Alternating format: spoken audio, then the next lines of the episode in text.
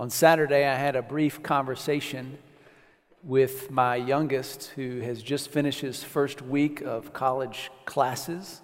So I was getting the rundown on what his first week was like and just talking about kind of what he was doing, what his experience was like, some of the choices he's making, some of the friendships he's building, and just having a regular conversation about his life. And all of a sudden, it was like I hit this invisible emotional wall. And I couldn't say anything. Like I could not verbalize a word. And there was this pause, and he says, Dad, are you okay? And I, and I get words out in this shaky voice, and I said, Yeah, I'm fine. I'm just crying. And I was just crying. He's like, Dad, what's going on? I'm like, I don't know. I just love you, you know? I'm, and uh, I just, it's one of those moments where you feel like you see a bigger picture of someone's life than they can actually see in the moment. And, you know, as a dad, I felt like I could see this bigger picture of his life. And I'm just sitting there thinking, man, he can make it. He can, he can become who God created him to be.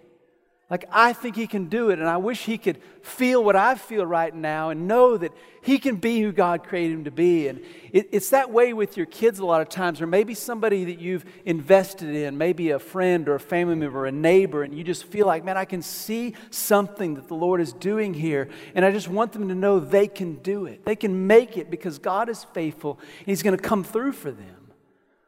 It was one of those moments as a parent where you, where you visualize in your mind's eye that, that very first step that they took, that very first pedal of a bicycle, that stroke of a swim, and you see this bigger picture of life, and you're like, you can do it. I think God's like that with us. Like, I think He looks at us as His children and those of us who have placed our faith in Jesus Christ, He's looking at us and He's saying, I've seen every step along the way, and I want you to know you can take the very next step. You can do it. You can become who I created you to be. I'm for you, and you can do this. So here's what I want us to do today. As we read through Joshua chapter 15, 16, and 17, I want us to consider the question what is my next step of faith? What's my next step? What is the next step that God wants me to take? What is it that He believes I can do?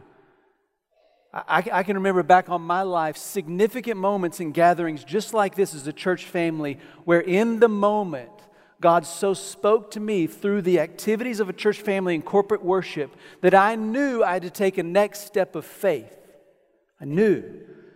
And I tried the best that I could to take that step. And I'm here to tell you a lot of those steps along the way, from the vantage point of perfection, were far from being perfect.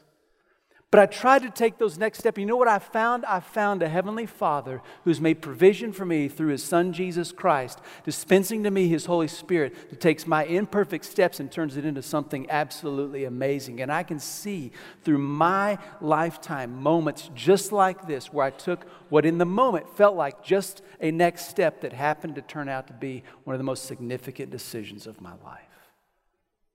And I just want to encourage you today God has a next step for every one of us.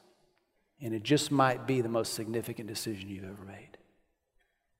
So ask the question what is the next step for me? All right, let's read Joshua chapter 15. We're going to start in 15. We're going to read parts of 15, 16, 17.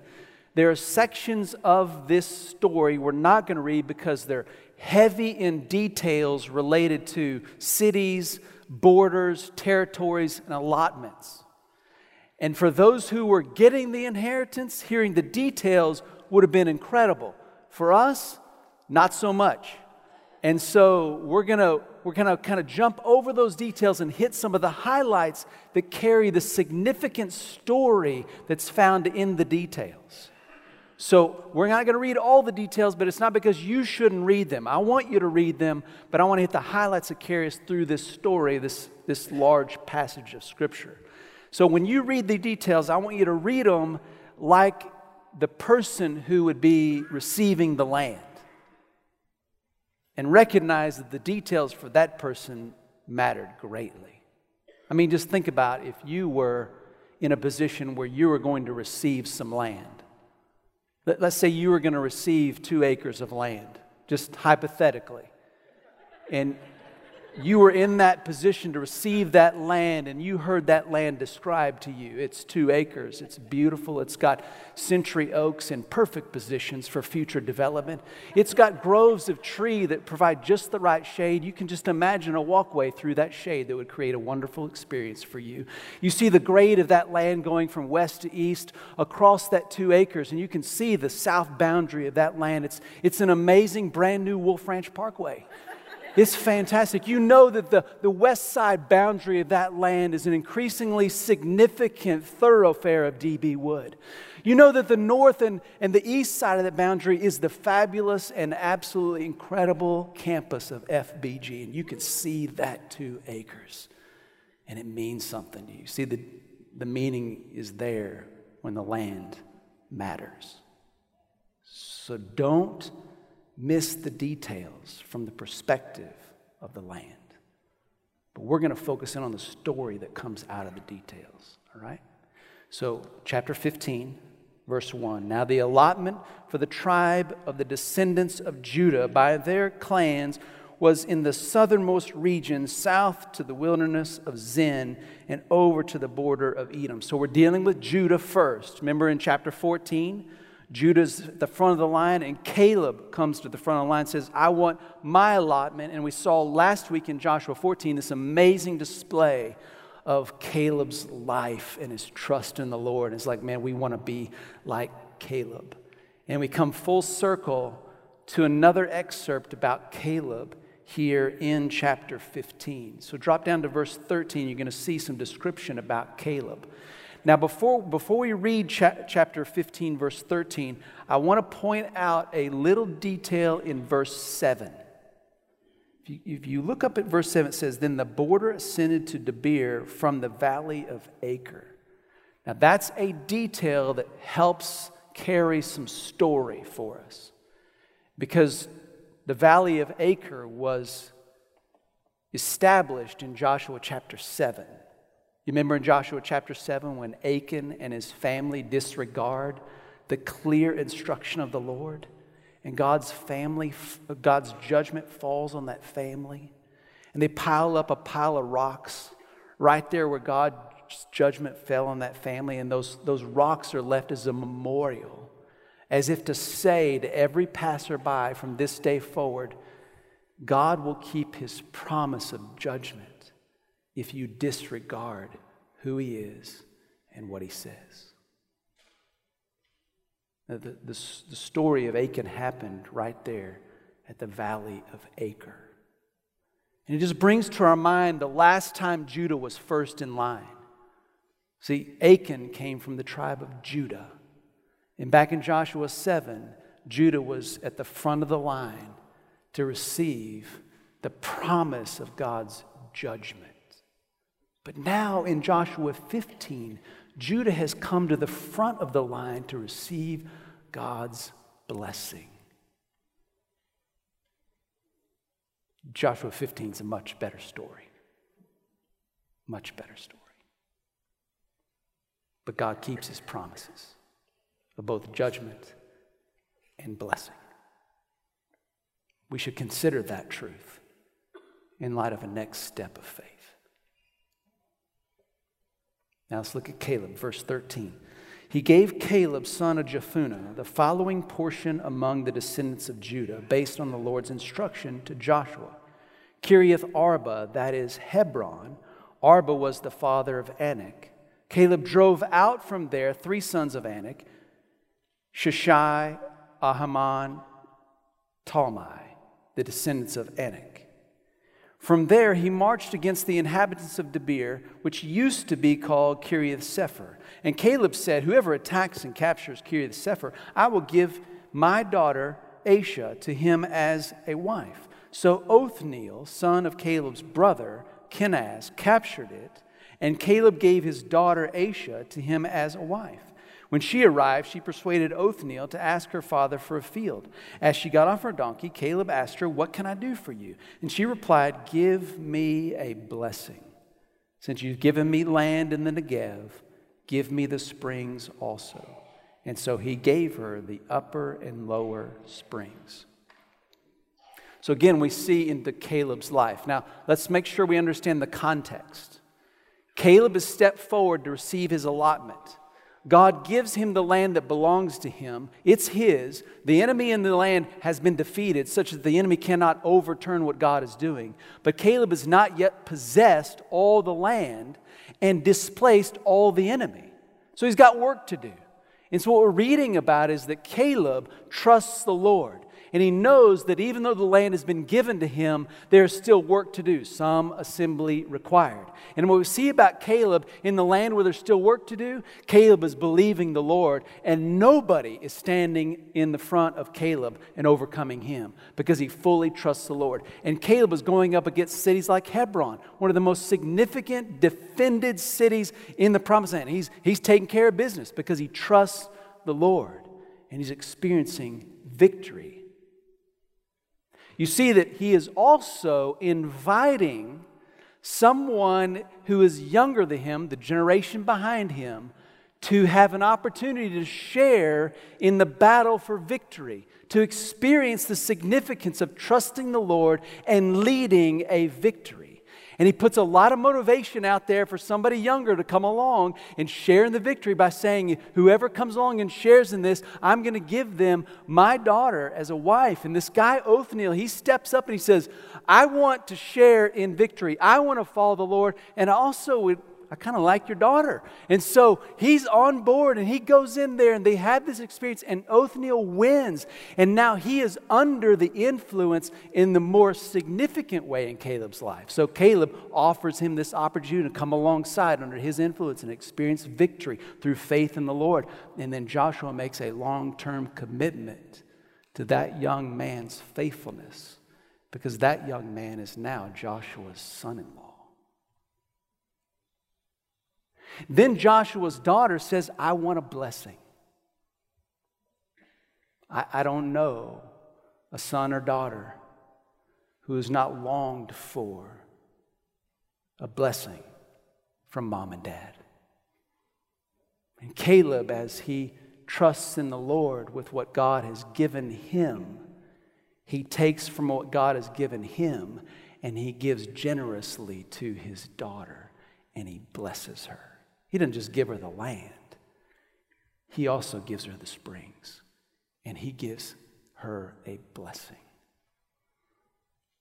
I'm just, I'm just really convinced that there's simply no greater blessing that you can give your children or your grandchildren than a part of the inheritance that you have received in the Lord Himself by following Him and walking with Him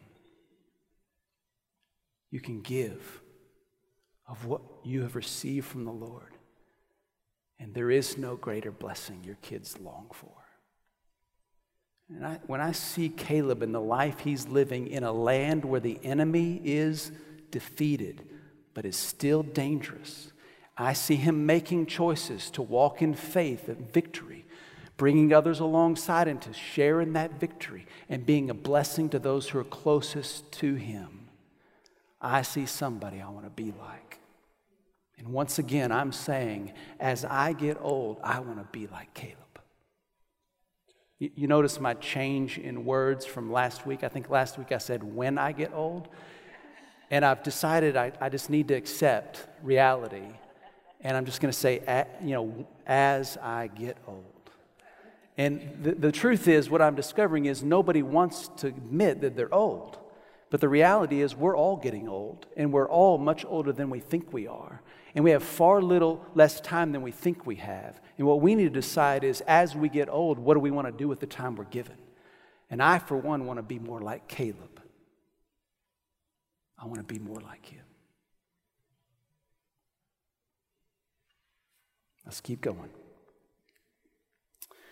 We got a list of cities in Judah all the way through from verse 20 to verse 62. Now, one thing you'll notice when you begin to work through the rest of Joshua, all of the descriptions of the cities, territories, and boundaries for every other tribe is shorter than the descriptions for Judah. That's not because the describer got weary in giving the details. It's because we are intended to see Judah as prominent, more significant and important than any other tribe. It's, it's a way for us to see this story unfolding as the allotments are given out. We might just see lists of cities and lands, but what we need to see is this is a different treatment for Judah than any other tribe. What's going on here? And what's going on is that when Jacob, Judah's dad, blessed Judah before Jacob died, Jacob said of Judah, Judah, all of your siblings are going to bow down to you. Judah, you're like a lion. Judah, the scepter of the king will not depart from your family. You see, what Joshua is doing in describing what's happening here is putting front and center the prominence of Judah. There is no tribe like Judah, and the reason is, is because this whole thing is more than just about land. What this is really about is that one day a king is promised to come through the tribe of Judah, and that king will change everything. We know he's Jesus Christ. And we know that every step of faith in the coming king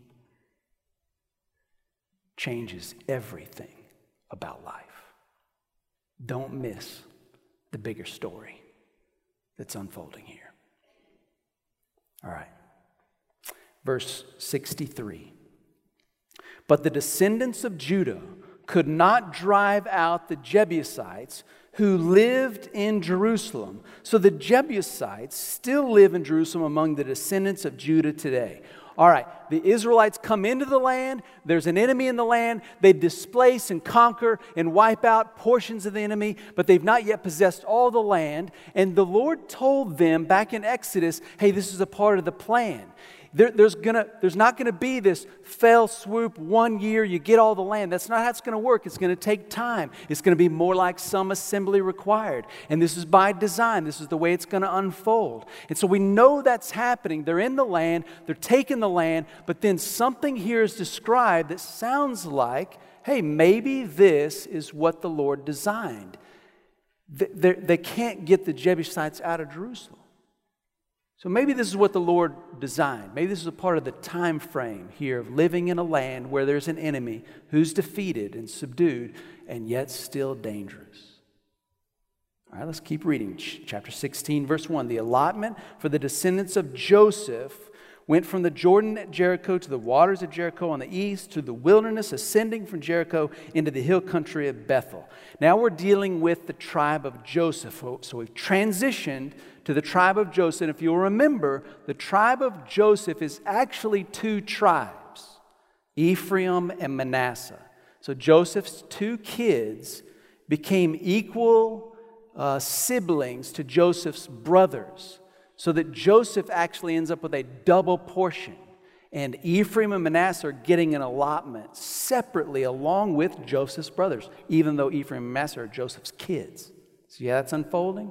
So when you hear about Joseph, you're hearing about two tribes, Ephraim and Manasseh. Now drop down, we're going to get the details again, but drop down to the description here in verse 10. However, they did not drive out the Canaanites who lived in Gezer. So the Canaanites still live in Ephraim today, but they are forced laborers. Okay, something else going on now. In chapter 15, we heard they could not. Well, may, maybe that's God's plan. Maybe it's just going to take time. In chapter 16, we hear that they could not and they did not. So, however, they did not drive out the Canaanites. And what they did instead is they made those people in the land servants that would benefit them. Okay, so God made it clear over here you're going to drive them out. It may take you longer than you think it will because some assembly required is by design. And so they couldn't do it. Well, maybe that's a timing issue. And then you see this shift of, well, they, they didn't do it. And instead of following God's plan, they've developed a new plan. Let's instead turn the people in the land to our servants so that we benefit from them staying in the land and our life is better. You can see them begin shifting. What I'm calling you, there seems to be a drift happening here. What's going on? chapter 17. This was the allotment for the tribe of Manasseh. Joseph's firstborn, Gilead and Bashan, were given to Machir, the firstborn of Manasseh and the father of Gilead, because he was a man of war. Here we're given a little description of this guy, Machir, and on the east side of the Jordan, this guy took care of business by trusting the Lord and leading them in battle, and they got a victory. Again, what we're just seeing here is a little contrast because all of Israel's starting to give indication of drifting away from their next step in faith. And then Machir, the man of war, is giving us another contrast along with Joshua and Caleb. Hey, you can do this. You can take the next step. In a land where the enemy still is there, though defeated and dangerous, you can take the next step. Look at verse 3.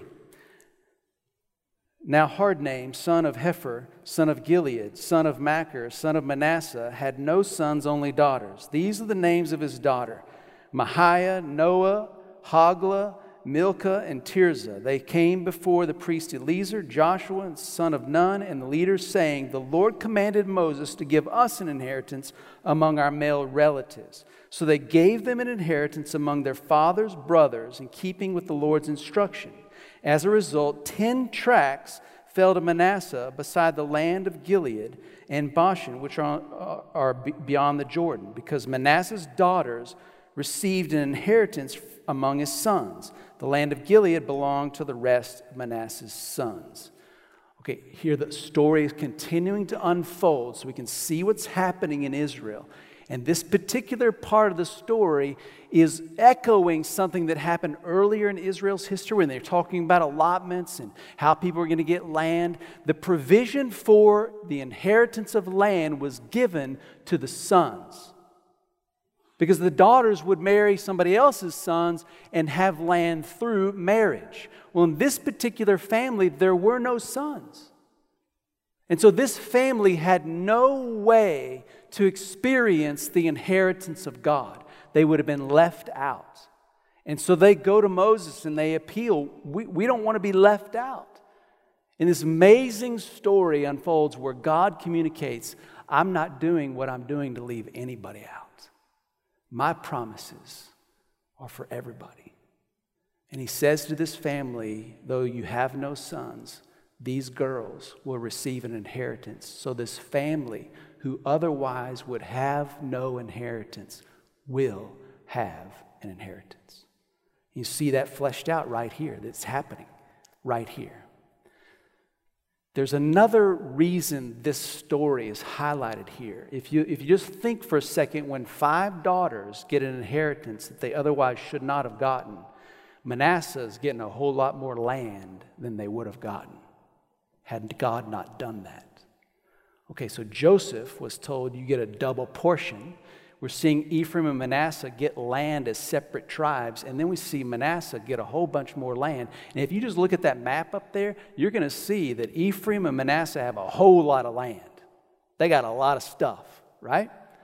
Now that you have that in mind, let's keep moving forward. Verse 12 The descendants of Manasseh could not possess these cities because the Canaanites were determined to stay in the land. However, when the Israelites grew stronger, they imposed forced labor on the Canaanites, but did not drive them out completely. All right, you hear the progression? They could not. Then they did not, and they chose a different route. Then they could not, but when they could, they chose not to, and instead deliberately chose a route that is against the Lord. They chose the short term benefit of disobedience over the short term cost of obedience that would lead to long term blessing. They couldn't. Then, when they could, they didn't want to because they wanted something different than God wanted for them. Doesn't that sound a lot like the Garden of Eden? Adam and Eve knew exactly what God wanted, and they decided that they didn't want what He wanted. The greatest threat when you live in a land where there is a defeated enemy is to believe that that enemy is no longer dangerous. Because if you believe that enemy is no longer dangerous in the land in which you live, then the greatest ploy and scheme of that enemy is to deceive you just enough, to convince you just enough that you begin to drift. And you say things like, I, I just couldn't read my Bible this week, busy week. And you don't even realize that what you're saying is in contradiction to what the Lord said because you have an enemy coming alongside of you who is trying to twist the truth. So you begin to say things that are not true. And you say things like, I just couldn't find time to pray. When in reality, that's not what God would say about you. What He would say about you is, you can take the very next step of faith. You can do it. And the enemy comes along and begins to toy with us and work with us, and we fail to recognize, though the enemy is defeated at the cross of Jesus Christ, and Satan has no power that God has not afforded him, though we live in a life that is requiring some assembly, though this enemy is not the equal foe of God, though there's no way the enemy can take from us anything that God does not allow the enemy to take, though the enemy is defeated, the enemy is dangerous, and we must be on alert because the drift is real. The enemy wants us to get to the place where we would say, I could not and I did not because I tried something different. And he wants us to figure out in that situation that, hey, it's, it's not so bad having some forced laborers around making my life better. And then all of a sudden, you say things like, I could not. And when I could, I just didn't want to anymore because I actually like my sin over God's righteousness. And then you drift even further beyond what you ever imagined. It all just began living in a land where an enemy exists who's defeated but still dangerous, and you gave no heed to him. And you just started saying things like, I couldn't do it. We can't afford to drift. Look, look at what Joseph's descendants say to Joshua in verse 14. Why did you give us only one tribal allotment as an inheritance? We have many people because the Lord has blessed us greatly. Do you hear what they're saying? God gave them the allotment they were supposed to have. God told them it was a double portion. What did they just say? Why did you just give us one allotment? hold on. Who's dishing out the allotments and who's doing the counting? God has blessed us. We, we need more. D- did you see the picture? Did you hear about Manasseh? Did you hear about double portion? And here they are, and they've drifted. I could not, then I could, and I did not, and I chose a different route. And now they're saying, What you've done for me, not good enough. What you promised to give me, it wasn't what you said it was. What you said you'd do for me, you didn't do it. And I want you to make it right. You see this drift? And look, look what Joshua says, verse 15. He says, If you have so many people, go to the forest and clear an area for yourselves. There's land in the Perizzites and the Rephaim because Ephraim's hill country is too small for you. Just go and do it. But here's what they say. Look at verse 16. But the descendants of Joseph said, The hill country is not enough for us. And all the Canaanites who inhabit the valley area have iron chariots. Are you kidding me? Both at Baal Sheen with its surrounding villages and in the Jezreel valley. They say, wait a minute even what you're offering us, that's still not good enough. In fact, it's way too hard. It should be easier than this. They got iron chariots. We don't want to do God's way anymore. We want it like we want it. We like it like we described it. We don't care what God said He would do. We want Him to do what we say He should do. You see the drift? I couldn't do it. I didn't do it. I couldn't do it. I could have, and I chose not to.